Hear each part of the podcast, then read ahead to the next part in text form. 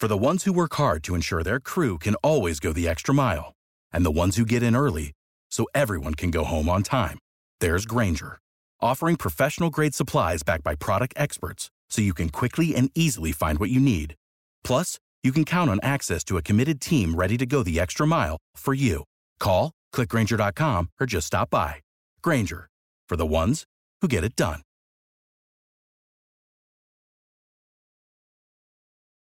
Every team, every topic, everywhere. This is Bleav.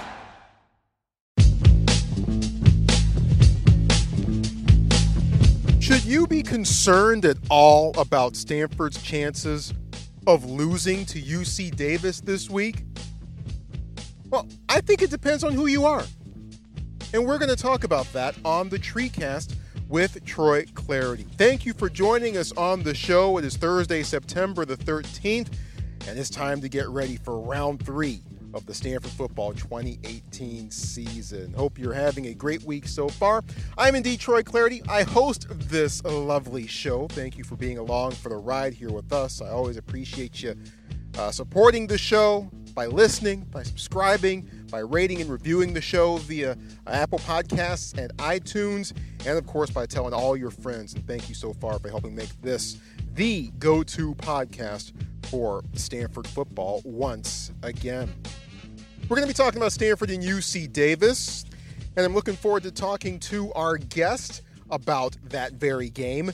Uh, the bootleg.com has long been one of the key information sources uh, for Stanford football. And I'm not just saying that because I used to write uh, Clarity's Corner for them for 15 seasons from 2002 uh, to the 2016 season. The bootleg.com uh, continues to do fantastic work.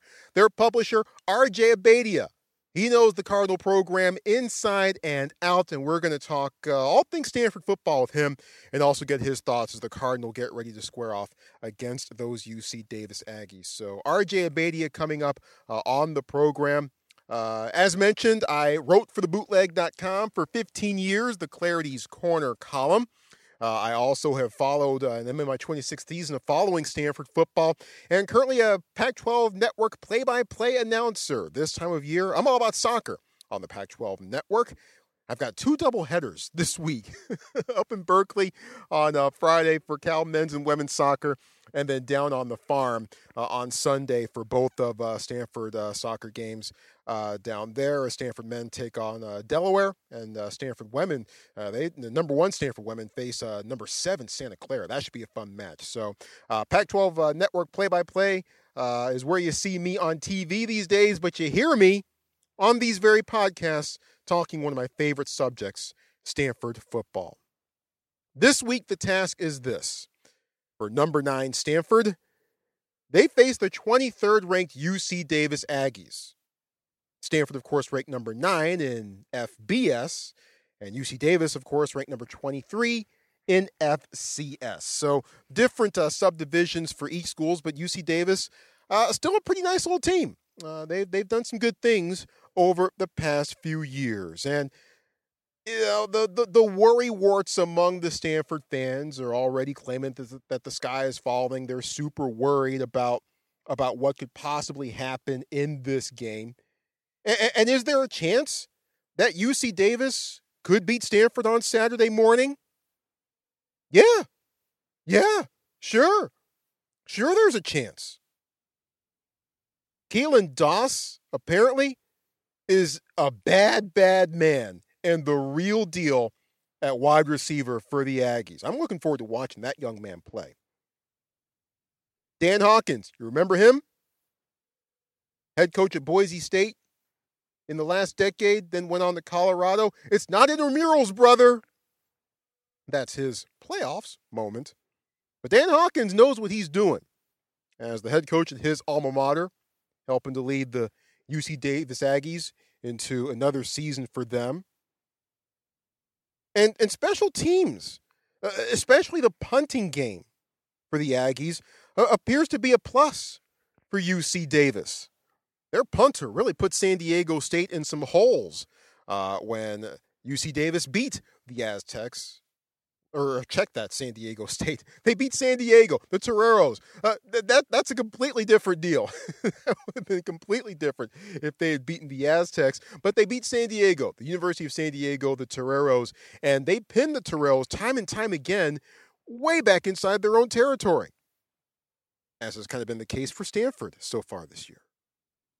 So these two teams kind of emphasize a lot of the same things. Big targets in the receiving game, get after it on defense, and play well in the field position in special teams. So there's a chance for UC Davis here in this game. Now, that being said, a lot more things have to go right, I think, for UC Davis to win this game. Because let's face it, Stanford's offensive line should be able to maul UC Davis's front seven. I'm sure they'll, that they'll be quick and they'll be active, but the size differential, the offensive line to the defensive line in the trenches, it's it's almost no contest between Stanford and UC Davis. The uh, are they still called the Tunnel Workers Union? Have we moved on from that moniker yet? I'll just call them the Stanford offensive line. They they can maul people. Let's see if they're able to do that against the Aggies on Saturday morning. The wide receivers and tight ends for Stanford, well, you know what? There'll be mismatches too. And there will be more than just one. J.J. Arcega Whiteside, Trenton Irwin, Kaden Smith, Colby Parkinson. Who do you guard? Who do you guard? Who do you cover? Can you cover them? They'll create mismatches. Lance Anderson, I'm sure, will have a plan for Keelan Doss. I would imagine. I would imagine. Is there a chance for UC Davis? Sure. Should you be worried about UC Davis and the chances of the Aggies beating Stanford? Well, it depends on who you are. If you're a fan, a Stanford fan looking at this, and listening to this podcast and uh, listening to this podcast. Thank you for that. And if you're worried about UC Davis beating Stanford, quite honestly, I think you're overthinking it. I think you're overthinking it a bit.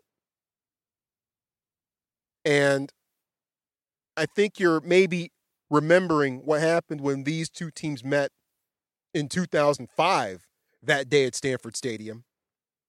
And forgetting about what happened when these two squads met in 2014 when Stanford made very quick work of the Aggies and, and walked out of the stadium with an easy 45 0 win. That's what happened the last time these two teams met. It was just four years ago. Yes, I know Bryce Love is out for this game, with an undisclosed injury. I realize that. Yes, he's out. Yes, it would be nice to have him back.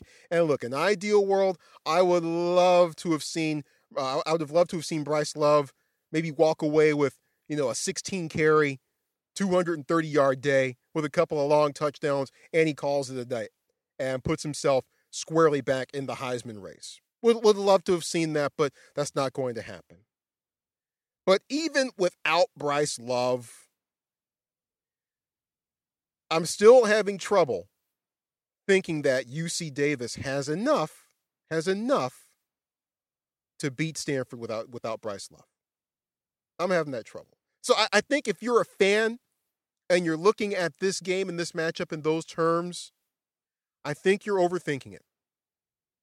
Now, if you're a coach and you're worried about UC Davis's chances of, of beating Stanford, then heck yes, by all means, be worried. Be alarmed. Be worried about Dan Hawkins and his prowess. Be worried about uh, Keelan Doss, the great Aggies wide receiver. Be worried about what that offense has been able to do, putting up uh, 44 points and 54 points in each of their respective games so far this season. Be concerned. Mostly because that's your job as a coach, right? but if you're a fan, relax, calm down a little bit, head to the stadium on Saturday morning, enjoy the earliest kickoff at home in Stanford Stadium history.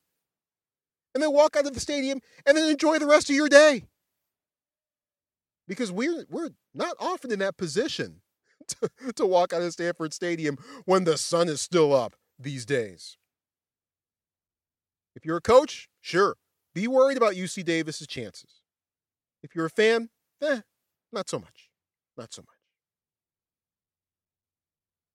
Should be interesting on a Saturday morning at Stanford Stadium. Looking forward to getting it going. It is an 11 a.m. kickoff, as that should be an interesting site, an interesting setting, and an interesting time for things to get going. I, I asked David Shaw for his thoughts on an 11 a.m. kickoff. I'll, I'll share uh, what what he what he what he told me a bit later on uh, in the program.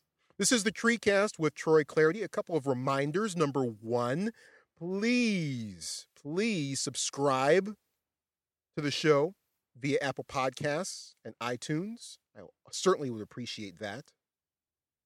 Don't forget to rate and review the show as well. Thank you to those of you who have already done so. And, and tell everyone you know about the program. Tell everyone you know. And when you do rate and review the show, if you love it, great. Tell us about it. If you don't love it, great. Tell me about it. Let me know what I need to do to make it better. Would love to. You got suggestions for guests? I would certainly take those.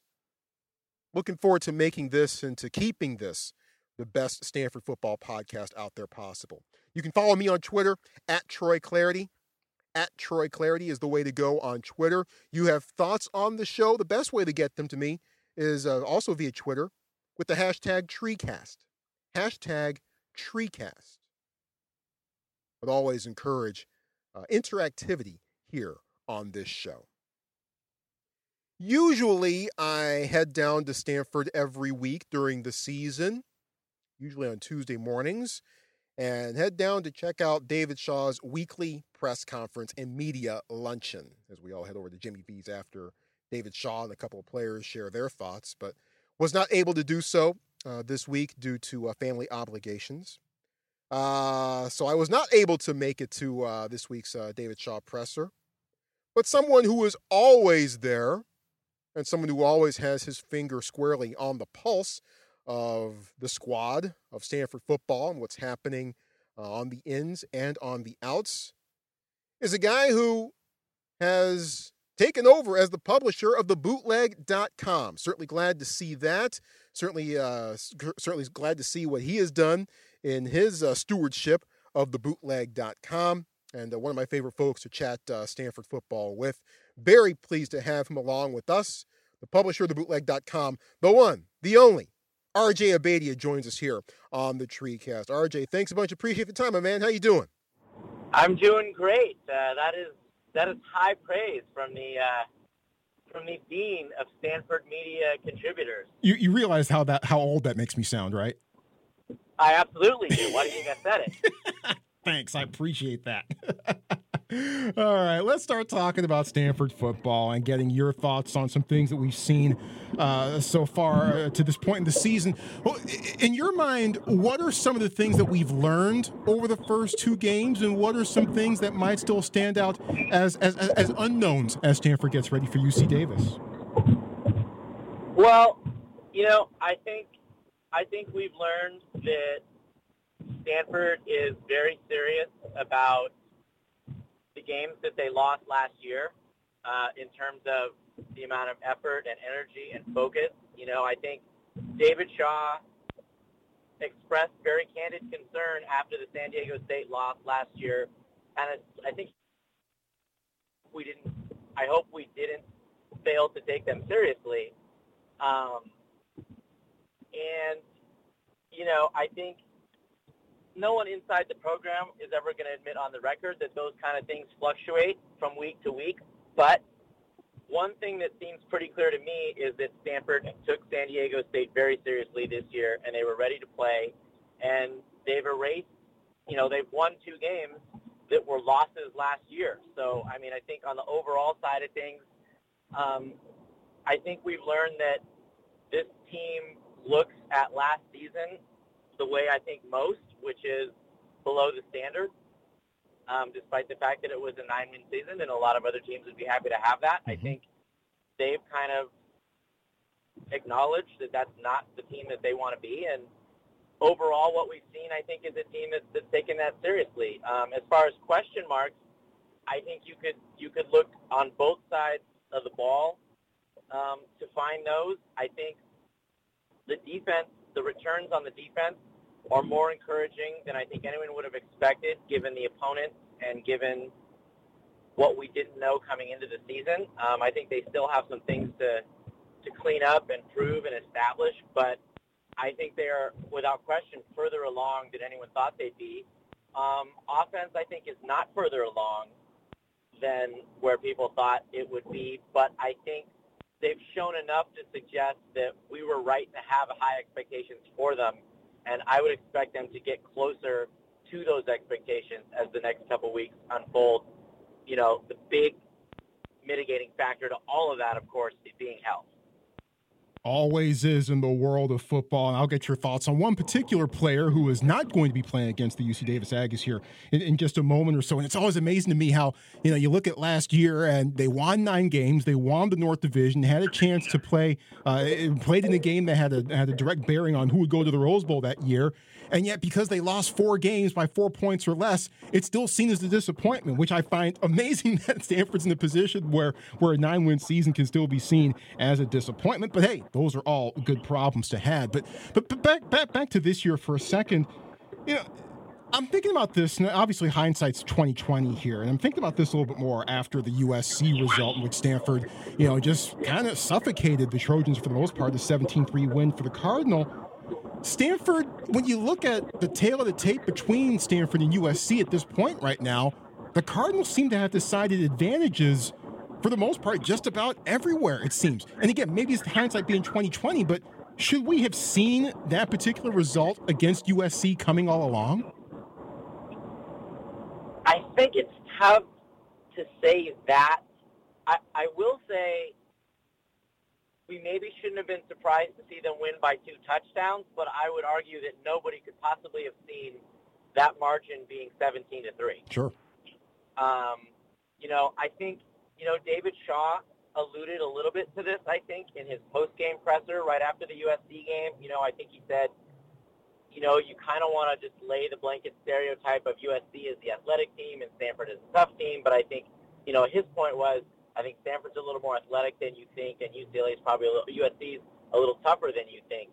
Um, and I think that might be true to an extent, but I, I think that, that that gap has been closing for years between USC and Stanford, and I don't think it's ever going to be completely closed because the fact of the matter is USC will have the best talent in the Pac-12 every single year. There's really no way around that, but I think that gap has closed to the point where – you know, if USC doesn't have advantages, you know, maybe at certain positions like at quarterback that they did last year, I think, um, or advantages in terms of experience, then results like Saturday can happen. Which, you know, I mean, you you are always good about taking the long view, and and you know, when you look at the entirety of the Stanford football tradition, it's been rare where you could say that. It's been rare that year after year there was any stretch where Stanford could walk onto the field with USC, USC and say, you know, we're not going to be, get beat purely by athleticism. I think, I think those days, I think those days are gone um, for the most part. Which is not to say USC is not going to be USC, but I just think Stanford's in a different place. Um, as far as the way the game played out, again, I think, I think you, I think it's kind of a perfect storm. You know, I think Stanford when they got boat raced last year at the Coliseum wasn't as bad as they showed, and USC wasn't as good as they showed on that particular day. Um, and I think that's probably the same in the reverse for last Saturday. I think USC will be better as the season goes on. Um, I don't know if Stanford's defense is really ready to hold people down to three points a week, but again, I think Stanford's offense can be better too. So, you know, I not not surprised that Stanford won, but I think the way in which they won, I think everybody's kind of surprised about that. Yeah, and, and, and neither team, no one actually right now is a finished product at this point. Uh, no Bryce Love uh, against UC Davis this week, an undisclosed injury. I've seen some speculation that I'm, I, I probably spent already too much time uh, addressing what that speculation of that injury might be. But no Bryce Love this week against the UC Davis Aggies. Big deal or no big deal? Um, I'm going to say no big deal at the moment because uh, Coach Shaw was pretty clear yesterday in saying that this was not a long-term concern. Um, and yeah, I mean, as you said, it's it's both foolish and kind of pointless to speculate. Um, I think everybody saw him get hit. I think everybody saw him get hit where he got hit, and most everybody saw him running up the tunnel a little bit early before the end of Saturday's game. So, you know, you can draw whatever conclusions you want. Bottom line is, Stanford should not need Bryce Love to win this game on Saturday, and if he's back for Oregon, then is no big deal. Were you surprised that he took a kick uh, a kick return against USC last week? So, I will feel free to uh, hypothesize as to the psychology behind that, despite the fact that it's probably equally as pointless. Um, I feel more free to do that than with injuries. Um, I, I I have a strong sense that that was about Bryce and Stanford being a little frustrated with what Bryce had been able to do up until that point. Um, you know, I mean, the, the run game against San Diego State was not pretty. Um, Bryce had problems, obviously. The whole unit did. Uh, and then up until that point against USC, um, I also think they were having problems. That 59-yard run had not arrived yet, and and I, I think there was just on some level between Bryce and maybe the coaches like we got to get you out there. Let's let's let's get you out in space. Let's you know let's let's get you going. And and I think kind of the more revealing thing is that, quite frankly, it was a bad choice for him to come out. It cost you know it cost Stanford 15 yards basically mm-hmm. um, in return yardage, which makes me think it was more of an emotional like I'm a little frustrated and I really want to make an impact here kind of a decision couple guys offensively who have been uh, injured. One guy we could see this week uh, make his return to the starting, uh, not, not, not, the starting lineup rather, but but make his return to the playing field. And another guy who will be out once more uh, Connor Wedington, I was really looking at him as being uh, one of the key players to help bring the Stanford offense to a whole other level, especially in the run uh, uh, yardage after catch department. And Jesse Burkett, haven't seen him so far as he continues to recover uh, from his injury, but apparently he is going to uh, get a little playing time against UC Davis this week. Bur- Burkett's return, in your mind, what could that mean to the offensive line? And, and how big is the fact that we- how big is it the fact that Wedington hasn't been been a factor so far uh, for the Stanford offense to this point? Well, I think for Burkett, I think it can only help. Um, you know, long term, um, Stanford, I think, is happy with what they're seeing from Drew Dalman, and I think he's played pretty well given the circumstances. Um, fact, I, I think you could make a strong argument he was the best offensive lineman who played last Saturday.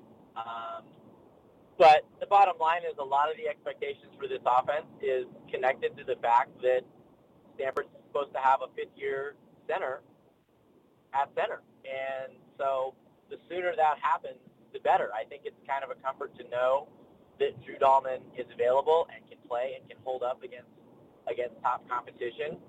Um, but that being said, I think it's a big deal to get him back. I think it's a big deal to get him back this week and get him some get him some reps. Um, you know, I asked I asked Coach Shaw after practice yesterday about a pitch count. He wouldn't he wouldn't go with that phrasing, but obviously just going to play the whole game on Saturday um, for a number of reasons, hopefully. But I think it's a big deal. I think there's you know there's been nothing but instability on that offensive line you know, not due to anything Stanford did wrong, just kind of some bad injury luck. And anything that moves Stanford towards stability on the line is a good thing. And getting Jesse Burkett in there and getting him in there regularly now is, is a good thing. Connor Wedington is interesting because I agree with your assessment that I think a lot of what Stanford should be able to do um, yards after the catch and and just in the passing game overall um, is is is connected to to getting him out on the field and letting him do things.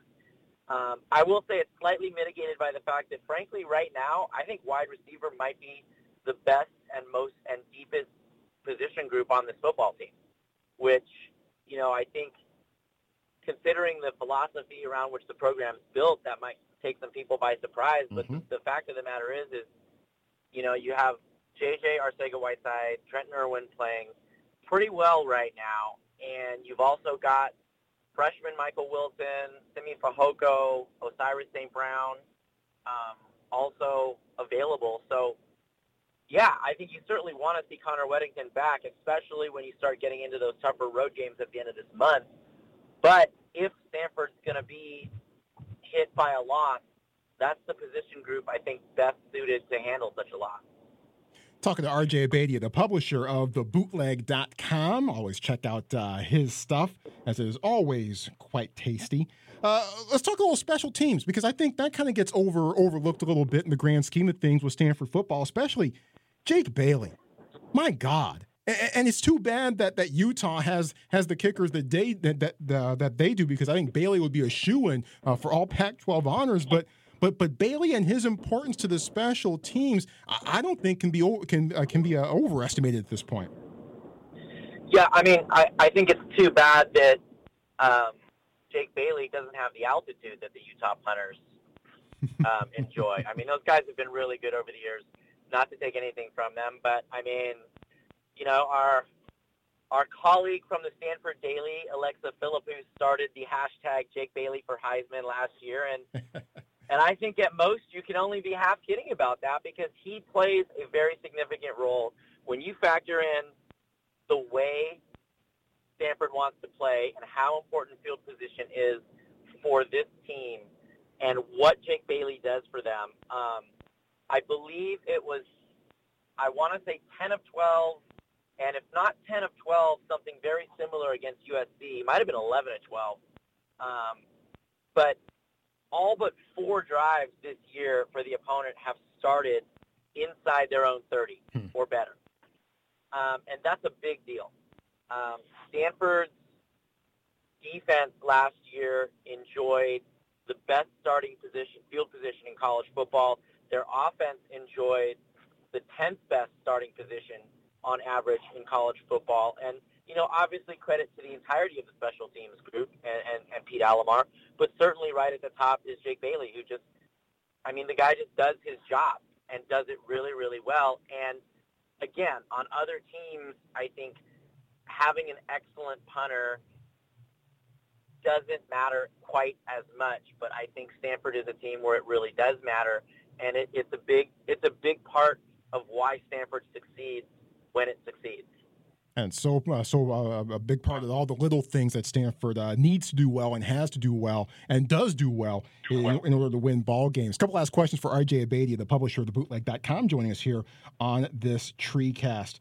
Uh, UC Davis, they're 2 0. Uh, they beat San Jose State in their opener. They knocked off San Diego last week. Uh, they're averaging uh, 49 points a game. Still, there's no reason to seriously think that UC Davis po- poses a threat to Stanford, right? I mean, put it like this: all all the reasons are subjective.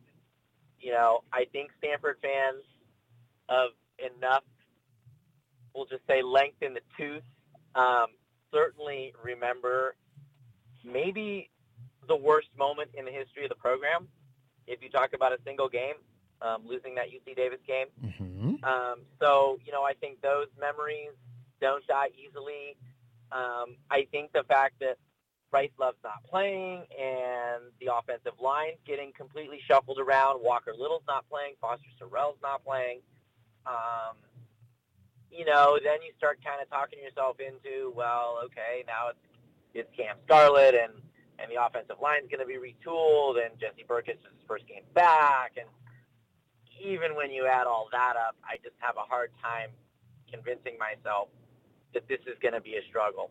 Um, there really is no reason that it should be, to be quite honest with you. Um, I, I think UC Davis is a program headed in the right direction. I think, you know, their results are their results. Um, they got a pretty good coach. Um, and so, you know, you definitely don't want to see Stanford come out and play like a team that's presumed anything, especially, you know, kind of with the way we talked, that we started this conversation off, right, about Sure. it seemed clear that at points last year Stanford overlooked some people. But regardless, I no, I mean that's if if Stanford struggles in this game, I mean we've got a lot of things to reconsider in terms of this team, and I I just don't see it happening. I think Stanford has been pretty good, certainly at home, about beating on the teams they're supposed to beat on, and I think UC Davis certainly falls in that category coming up this Saturday. Yeah, hopefully we're not all walking out of the stadium uh, trying to reassess and reevaluate things, and hopefully we're all walking out of the stadium on a Saturday afternoon, not Saturday night, but on Saturday afternoon, uh, feeling good about things as we get to the final two weeks uh, of September. And as we wrap this up, you know, a, a, big, big test coming up for Stanford, both on the road, their first two road trips, and they're not easy, one in Eugene and one in Notre Dame. Uh, what do you think the chances as of right now are that Stanford ends up getting that 5 0 start? I think the chances are good. Um, obviously, I don't think it's anything you can take to the bank when you're talking about the insanity of Autzen Stadium or, you know, going to South Bend. Um, and and those are two teams who are definitely formidable.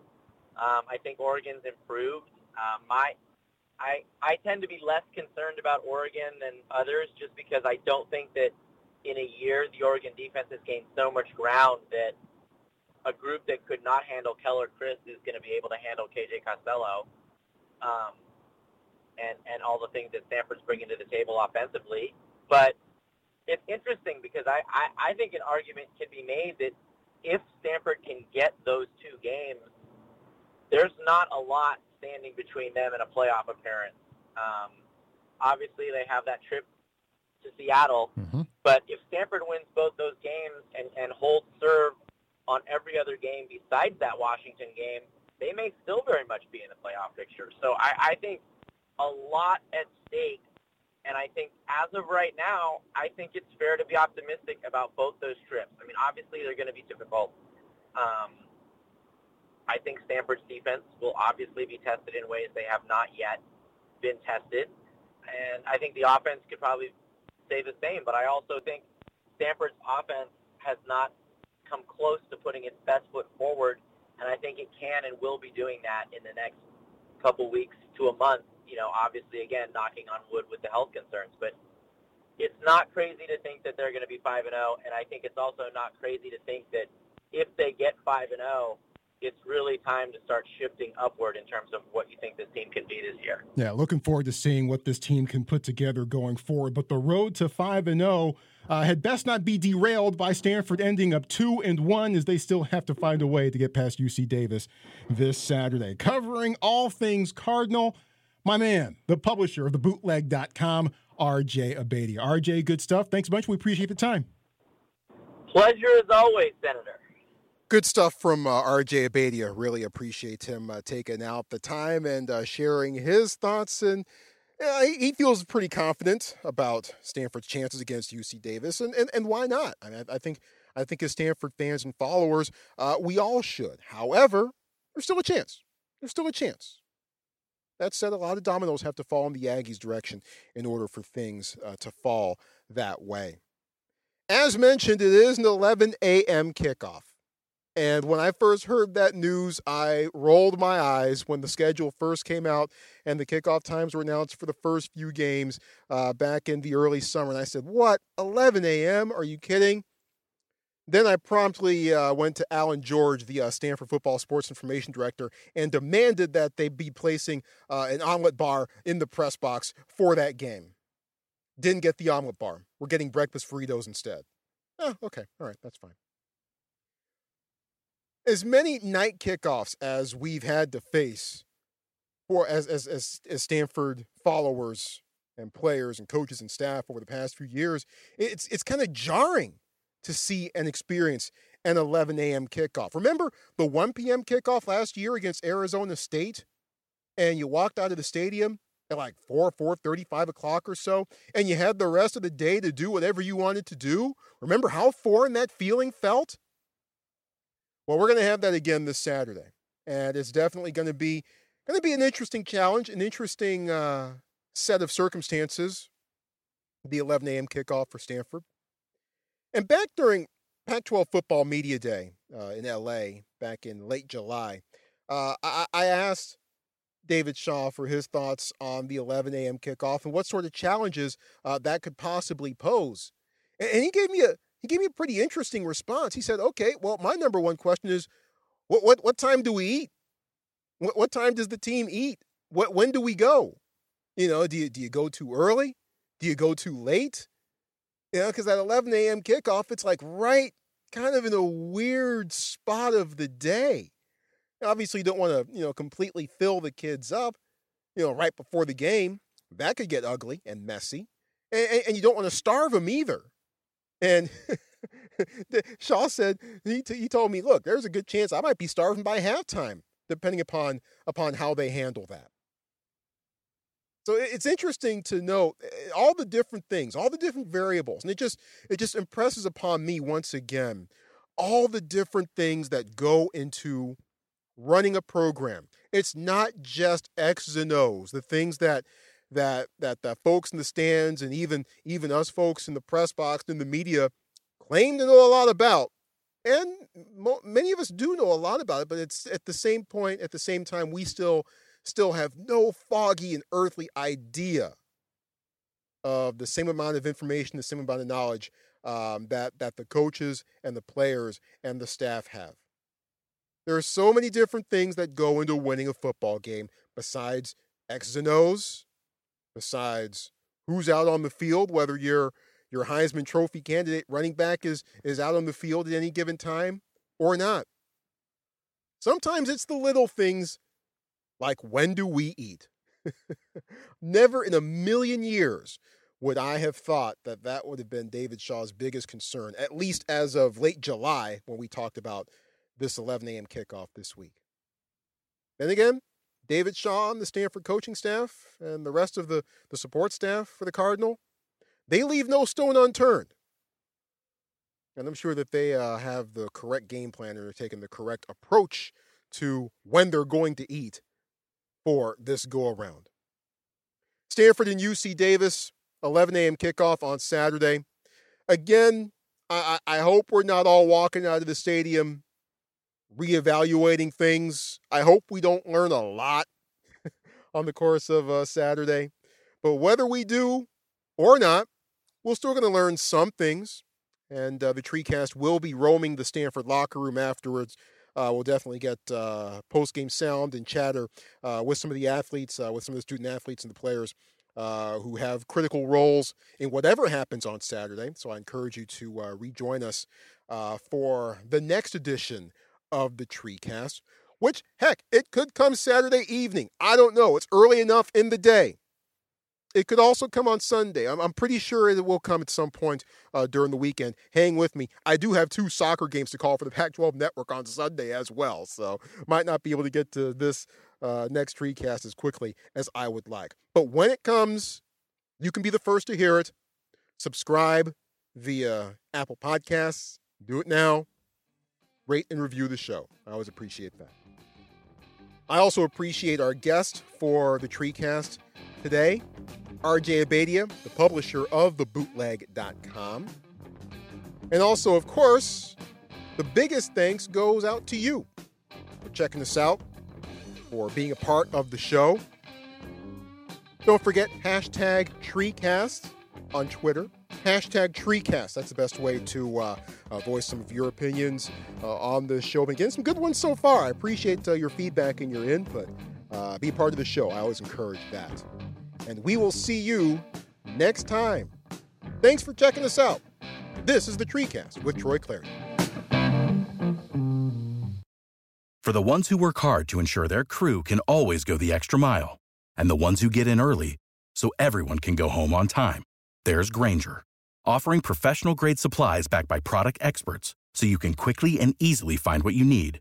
Plus, you can count on access to a committed team ready to go the extra mile for you. Call Click Grainger.com or just stop by. Grainger, for the ones who get it done.